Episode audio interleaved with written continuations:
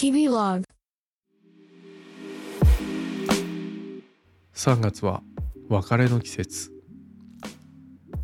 こんにちはしんのすけです。30代クリエイティブディレクターの日々の視点日々ログ聞いてくれてありがとうございます。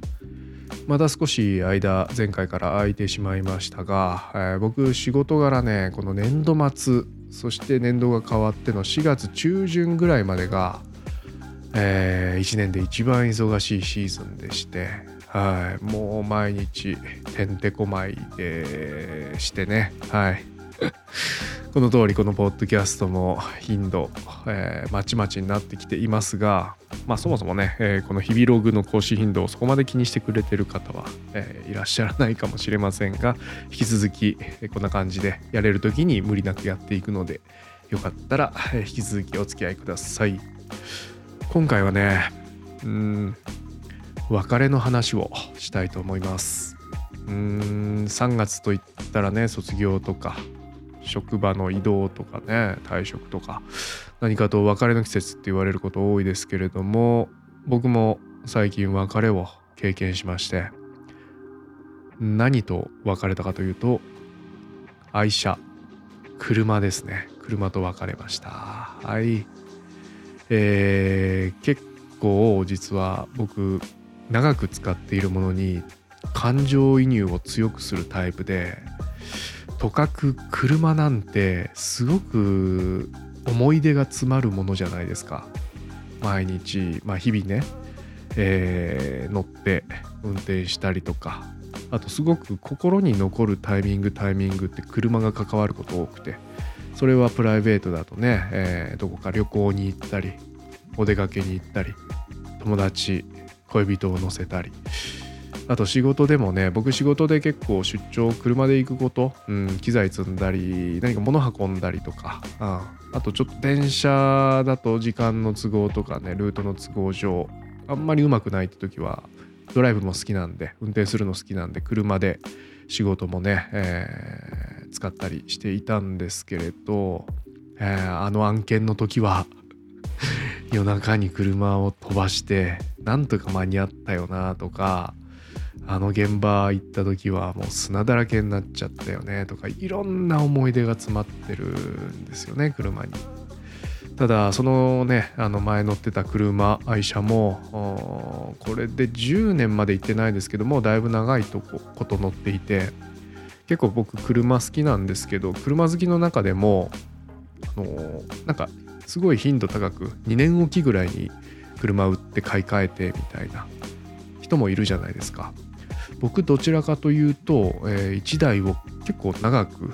大事に乗るタイプで、えーだんだんと当然ね乗っていると調子悪くなってくるとこもあるんですがそこを直してあげたりメンテナンスするっていうのも含めて車好きなまあうんなんか車の好きなところなんですよね。でだいぶ10年ぐらい乗ってた車がいよいよこの冬ぐらいからかなうんちょっとエンジンの音がね不調だったりかかりづらいまではいかないんだけどエンジンのかかりに少しもたつきがあったりとかでやっぱり車ってねすごいスピードで動くものだし周りに人や他の車とかねもあるので万が一のことがあっちゃいけないじゃないですか。なのでちょっとこれはタイミングかなということで、えー先月2月ぐらいから新しい車を選び始めて決まって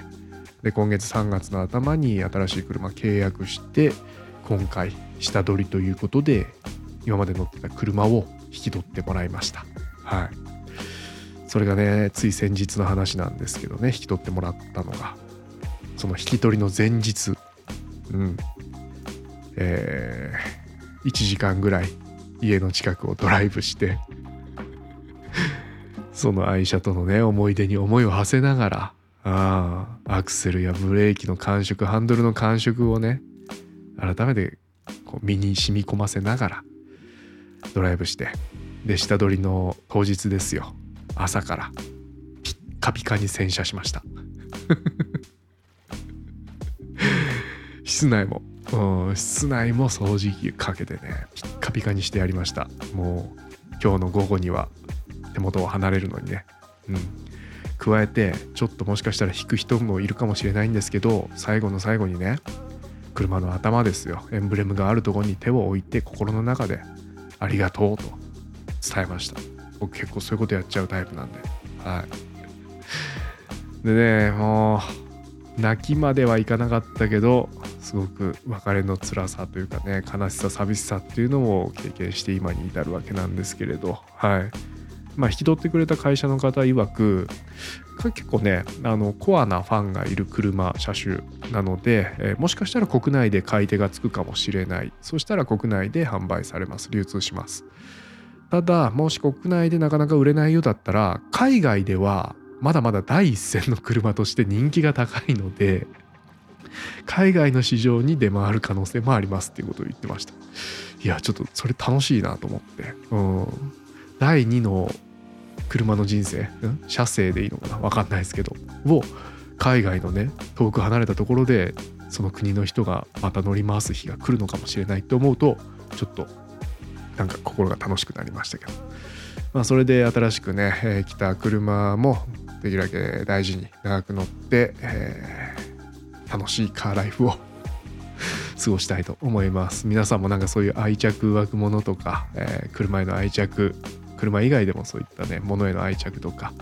ありますでしょうか？はい。最後までお聴きいただきありがとうございました。しんのすけでした。またね。